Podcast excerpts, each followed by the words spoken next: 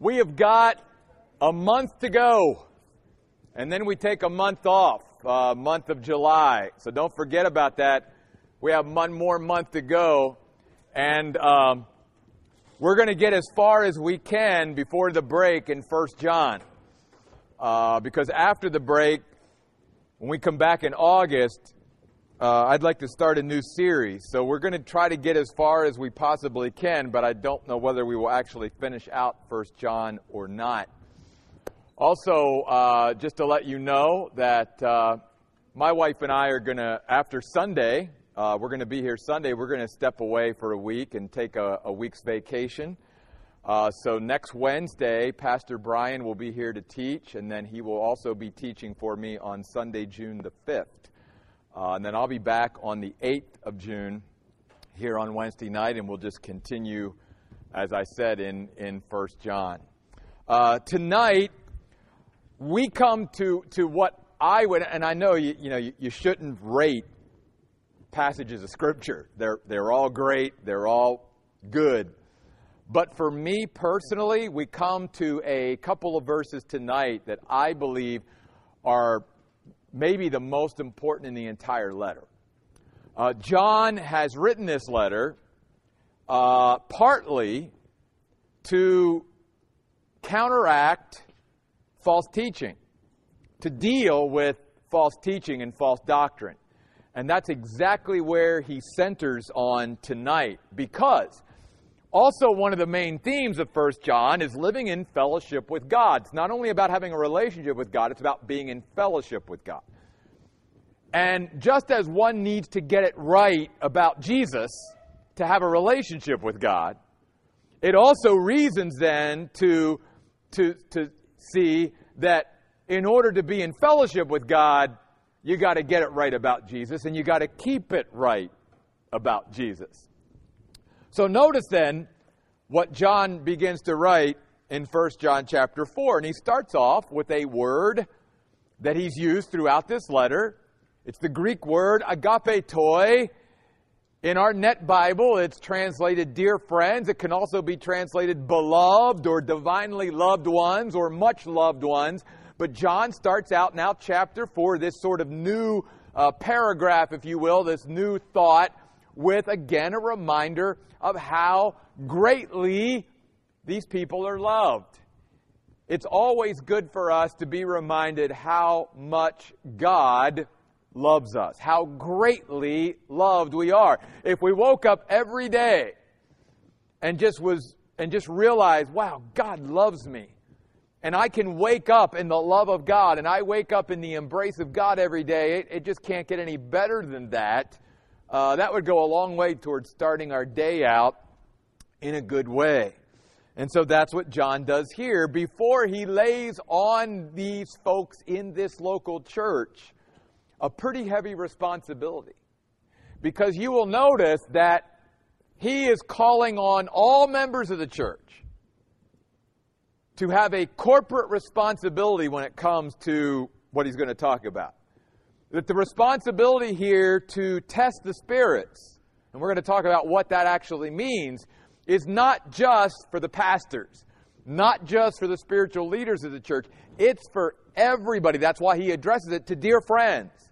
We are all, as Christians, as children of God, we are responsible before God to be heresy hunters, to be, uh, you know, doctrinal detectives, if you will. We've got to be. We have got to be skeptical, if you will, when it comes to what we hear and what we take in, and especially then what we embrace and what we accept. Faith will examine its object before trusting it. Let me say that again. That's very important because many people, I think, especially when they look at Christians, say, "Well, you Christians, you just you just have this blind faith." Well, blind faith is not biblical faith. The kind of faith that God calls us to in the Bible is a faith that examines stuff before we trust ourselves to it. That's the way it should be in life. I mean, before we trust somebody, we should check them out and give it a little bit of time to see can we trust them? Before we entrust ourselves to a, to a, a certain service or whatever, we, we ought to find out as much as we can and check it out and take things a little cautiously at first. We shouldn't just all of a sudden just blindly trust anything or anyone. That's not wise. And that is what God calls his people to do here. He says, Do not entrust yourselves to anyone or anything that you hear. Be doctrinal detectives, be heresy hunters, be a discerning people that can distinguish what is coming from God and what is not coming from God. So he says, Dear friends, do not believe every spirit. Do not place confidence in. Do not think to be true. Do not be persuaded by every spirit. That's what the word believe means. And when he talks about every spirit, the Bible is reminding us that behind every prophet, behind every pastor, behind every proclamation, there is a spirit. So obviously, if you and I live in a world where the spiritual world is either not believed in or not given a lot of credence or priority, then no wonder people are being deceived left and right, and even Christians. How many Christians do you know of test everything that they hear and that they read? You see, well, that's what we're supposed to do. We are responsible before God before we entrust ourselves to something, before we say we believe it, before we're persuaded of it, before we think it to be true, before we embrace it, to test it before we believe it. Then, if it passes the test, then obviously, and he's already talked about that. In fact, we learned about that in 1 Thessalonians, our study on Sunday morning, where Paul told the Thessalonian church, test all things.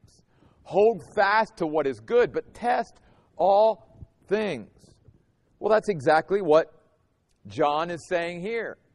And by saying, Dear friends, do not believe every spirit, he's also reminding us of this that every human being that speaks, including you and I, there is a spirit energizing or behind what we say, what we proclaim.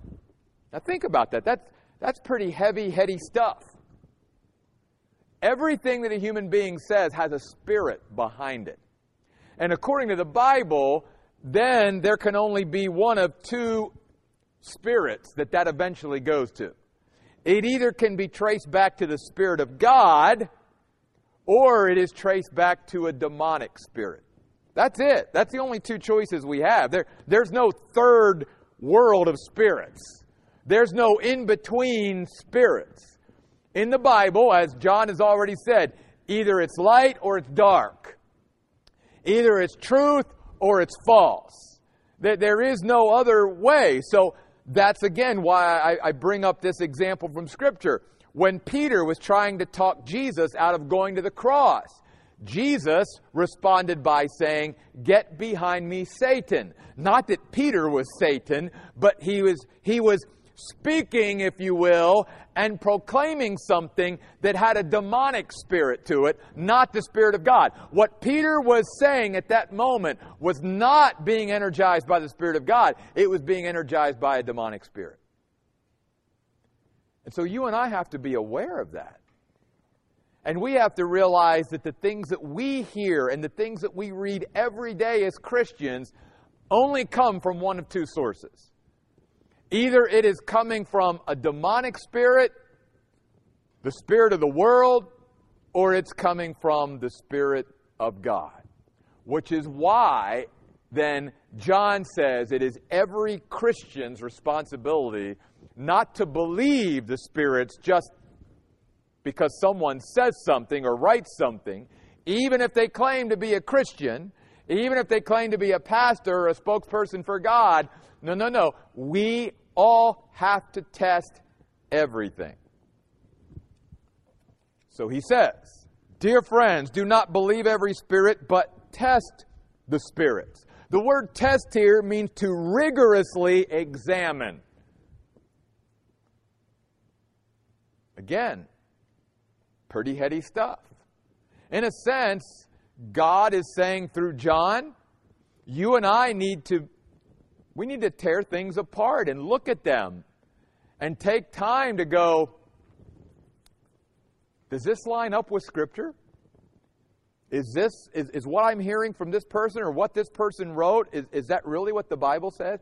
And if I have the Holy Spirit in me, is the Holy Spirit confirming or affirming that that, that is truth, that that lines up with what God said?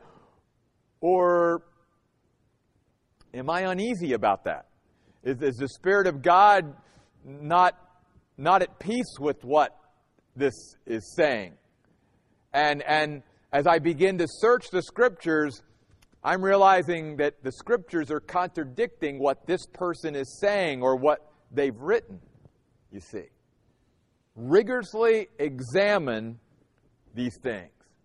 That's our responsibility, and, and that's why I think it's we live in a, in a even in a church culture where Christians are just being deceived left and right and where they're they're swallowing false doctrine and and they're staking their lives on things that really don't line up with the Bible. And one of the reasons is because we lack discernment in the church today. And we lack this discipline of testing the spirits. We just accept something because so and so said it. And that doesn't cut it. You and I have to test the spirits. That is our responsibility. And John goes on to say to determine, to distinguish, to recognize if they are from God. Is, is what they are saying to me, is this coming from God? Does this line up with God's Word? Does it agree with God or not? And that's our responsibility. And God gives us the tools to do it. As we're going to see, He gives us His Word. He gives us the indwelling Holy Spirit. So it's not like we don't have the supernatural resources to be able to test. We do. It's just, are we being diligent enough and sort of on the ball enough to really put things to the test when we hear them and when we read them.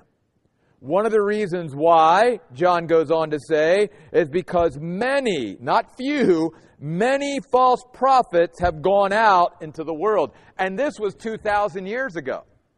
And the Bible teaches us that as time rolls on, more and more false teachers and false prophets actually come into the world. So, if many false prophets existed 2,000 years ago, how many more today?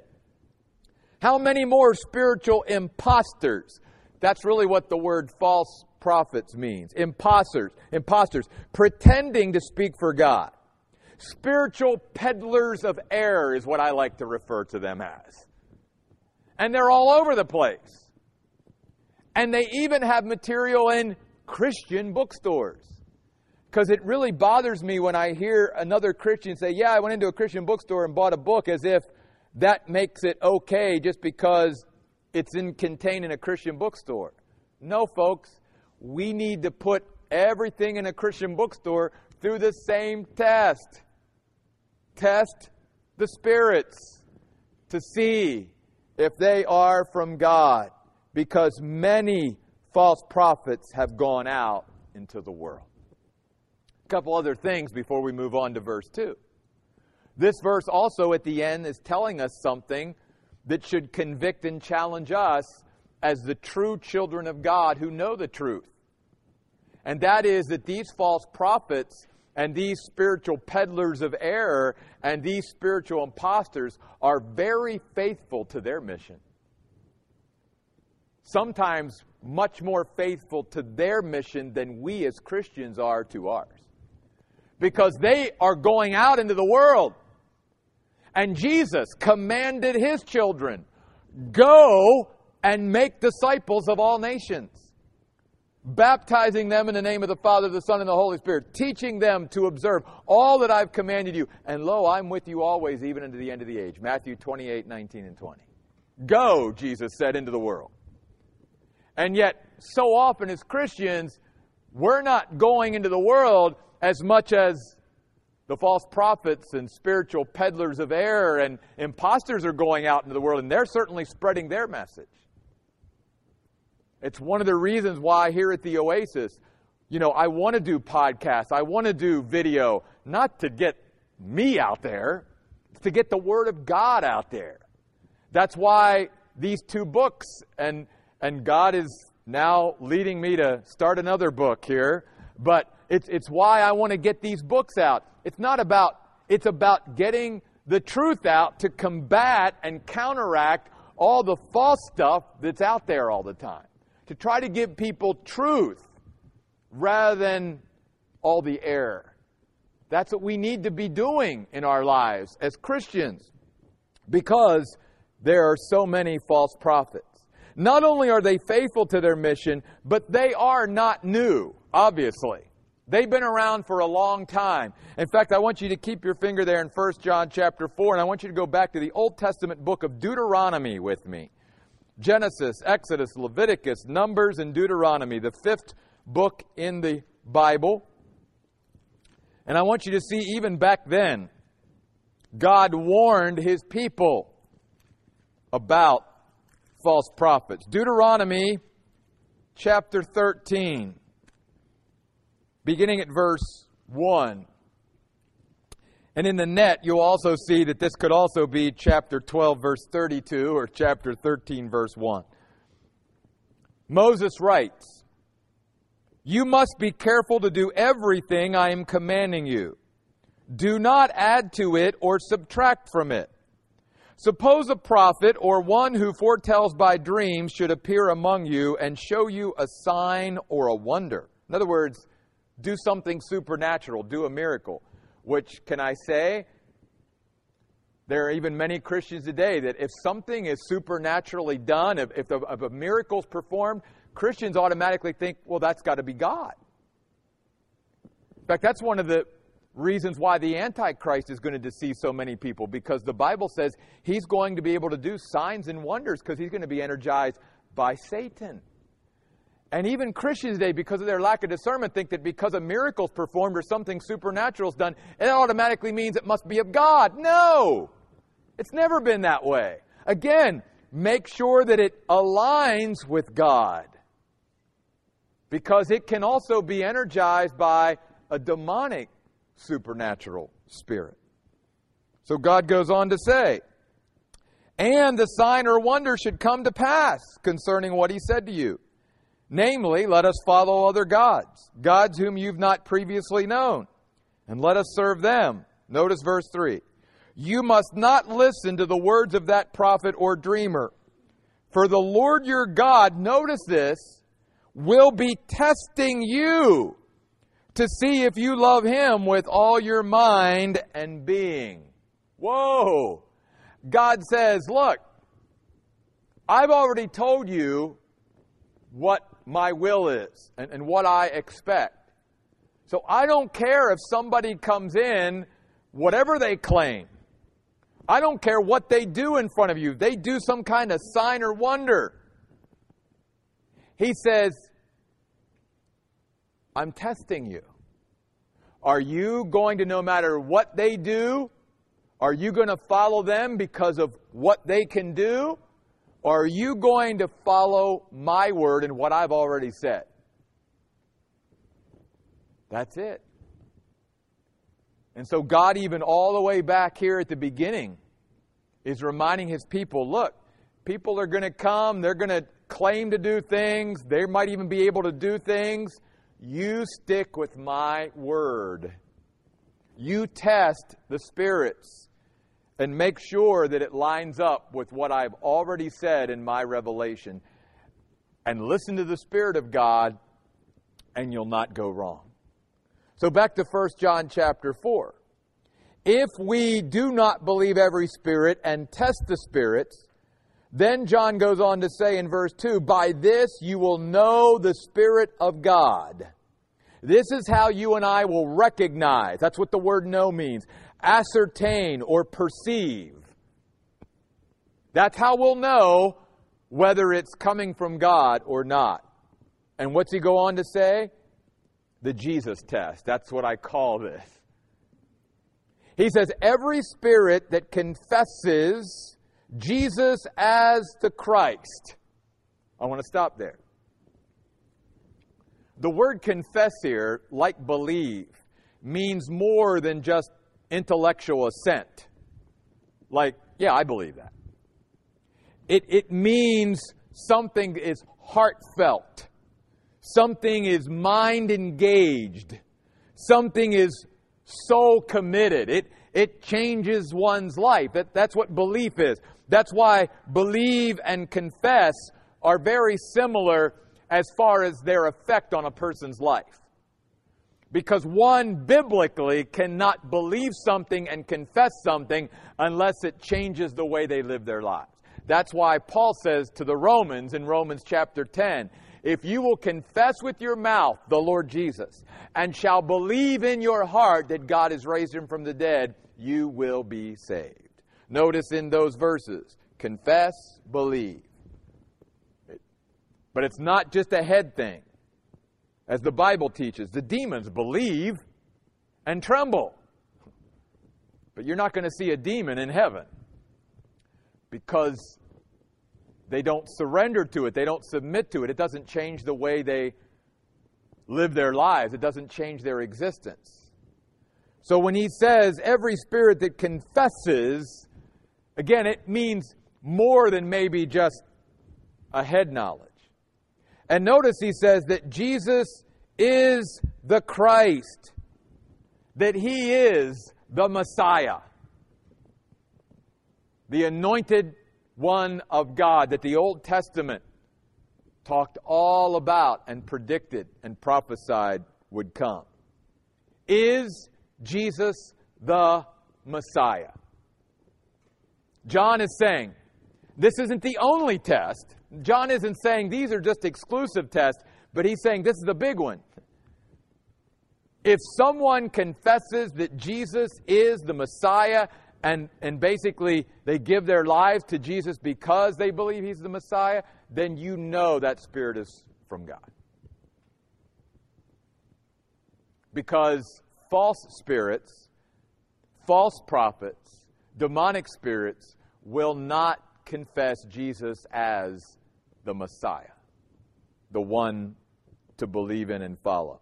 Then John goes on to say this because in his day, one of the false doctrines about Jesus was that he wasn't human. It wasn't that God became a man in the incarnation and actually took on flesh. In other words, there was a denial of the humanity of Jesus Christ. That was one of the false doctrines that was prevalent in John's day. And John again is saying, nope.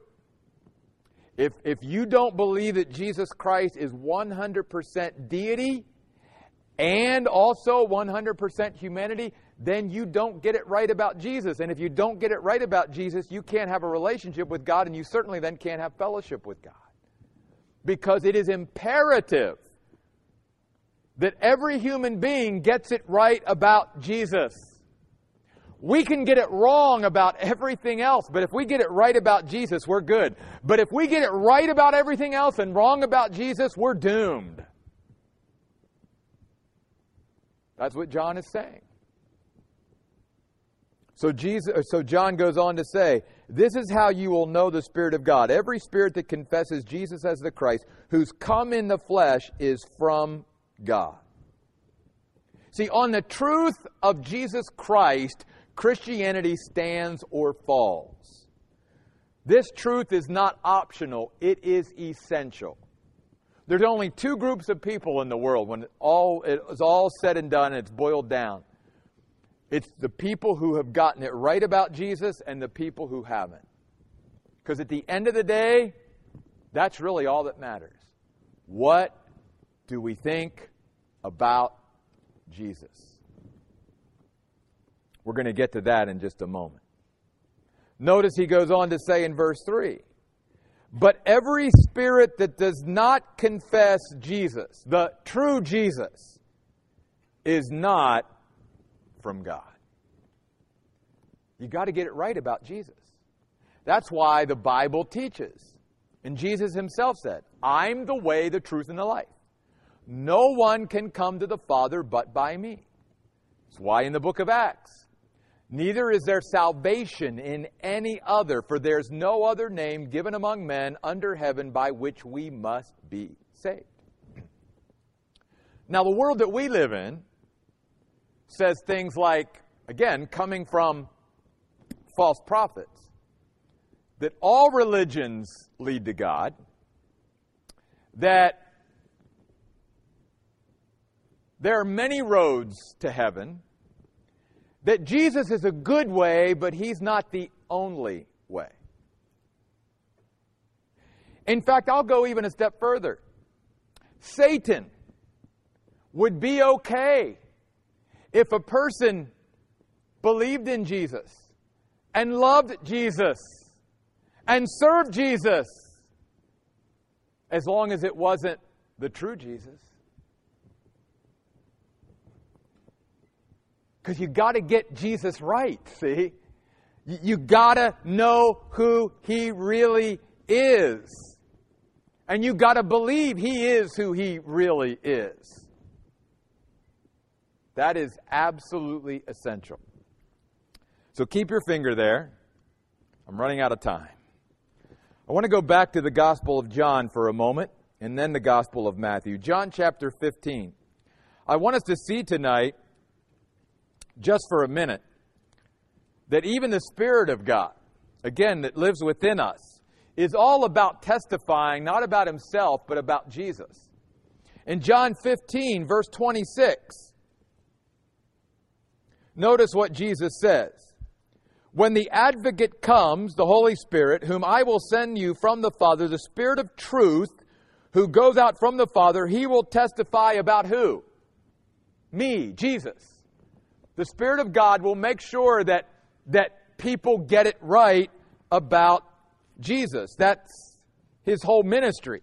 Then look at chapter 16 of John, verse 14. Notice Jesus says, He will glorify Himself? No. He will glorify who? Me, Jesus. He will make sure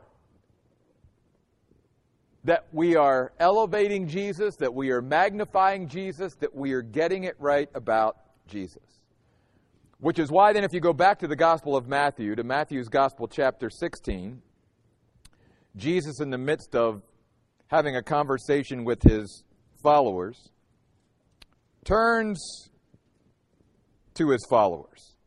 In chapter 16, verse 13, and it says, When Jesus came to the area of Caesarea Philippi, he asked his disciples, Who do people say that the Son of Man is?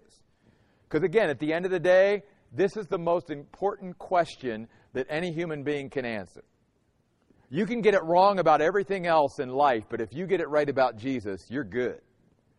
But if you have it right about everything else and wrong about Jesus, it's not going to help you in eternity.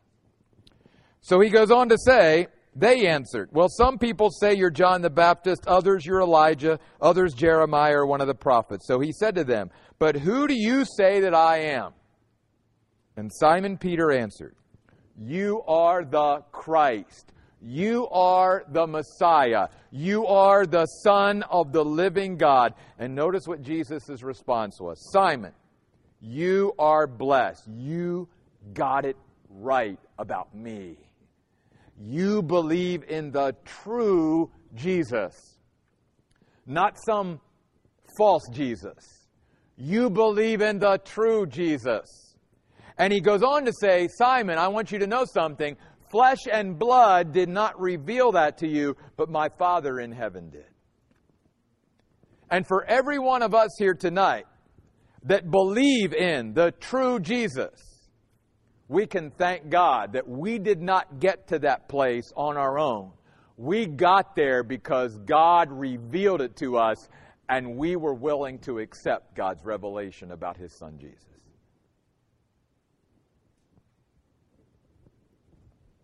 So, First John chapter 4. Let's finish this out tonight. Verse 3 Every spirit then that does not confess the true Jesus is not from God. This is the spirit of the Antichrist. The word Antichrist means one who opposes Christ, one who puts themselves in place of Christ, or one who is against Christ. It can mean all of those. And then John goes on to say, which you have heard is coming. You were taught, you were warned that the spirit of the Antichrist is coming. But notice what John says. Oh, he's already here. Not the Antichrist, not the person of the Antichrist, but the spirit of Antichrist. He was here 2,000 years ago. He's already present in the world. And this spirit of Antichrist has been laying the foundation for the Antichrist for a couple thousand years and will continue to do so until the church is taken out of the world at the rapture and then the tribulation begins and the Antichrist is revealed to the world. You and I have to realize that. That even though the Antichrist isn't here, the spirit of the Antichrist has been around for thousands of years and continues and continues and continues to spread over this world. That's why there are so many people living in spiritual darkness. So many people who are deluded and deceived because, first of all, they either don't believe in a spiritual world. If they do, they believe very little that it has anything to do with their own lives. They certainly don't believe what the Bible teaches that every human being that proclaims things has some kind of spirit behind it. And that spirit can either be traced to the Spirit of God and, and align with God, or it, can be traced to a demonic spirit. And again, they certainly don't believe that Jesus is the only way of salvation. That He's it. That there are no multiple gods. That there is only one God and that he stands alone amongst all these other gods and these other religions of the world. And that's what John is saying. And yes, that's not a politically correct message. It's not going to be a popular message. But we, as the people of God, as the church, have been charged by Jesus himself to go into the world and give the message of the gospel, to share his truth. Whether people believe it or not, that's not on us. That's not our responsibility. Any more than Noah was held responsible by God to force people to get on the ark. No. But we are responsible to get his truth out there, to share his word, to do as much for the truth of God as all of these false prophets are, to be as faithful to the true God as these false prophets are to a false God. because they're working overtime. They're not taking time off. They're not complacent in their mission or assignment. They're very faithful. They're out there all the time spreading what's false. You and I, again, as the church, need to rise up and proclaim the truth and be that lighthouse for people in this community. It is up to all of us corporate responsibility. Again, back to verse 1. Not to believe every spirit, but test the spirits. Rigorously examine the things that we see and hear and read. And I have shared with you before. I want you to do that with me. I am a fallible human being. And so I want you to make sure that even as your pastor is well intentioned, as I want to be in proclaiming the truth of God, because I know I'm going to be held responsible by God for what I teach, that I want to encourage you to make sure that you test what you hear. Because all of us are responsible before God to be those doctrinal detectives those heresy hunters, if you will. Well, one other scripture before we close. Turn with me to the book of Hebrews. The book of Hebrews basically tells us, if I find it here, in chapter 5, that like anything in life, we need to practice this testing in order to become proficient at it. You and I can't, like anything in life, do it every once in a while and get proficient at it. If, if we're going to be good at it, then we've got to do it all the time. We've got to do it consistently. And that's really what the writer of Hebrews is saying here in Hebrews chapter 5. I'm just going to begin in verse 11, but what I'm really looking at and zeroing in on is verse 14. He says, On this topic, the topic of Melchizedek, we have much to say and it's difficult to explain, since you've become sluggish in hearing. For though you should in fact be teachers by this time, you need someone to teach you the beginning elements of God's utterances. You've gone back to needing milk, not solid food. And we've talked about this in our study of Hebrews, where if we're not progressing spiritually, we are regressing and we go backwards. There is no static place in the spiritual realm. For everyone, verse 13, who lives on milk is inexperienced in the message of righteousness because he's an infant. He stays a baby Christian, never grows up, never becomes an adult, if you will, spiritually. But notice what he says in verse 14. But solid food, the big thick steak, if you will, is for the mature. Whose no don't miss don't miss this. Whose perceptions, whose discernments are trained by what's that next word? Practice. To discern both good and evil. There it is. That's the key.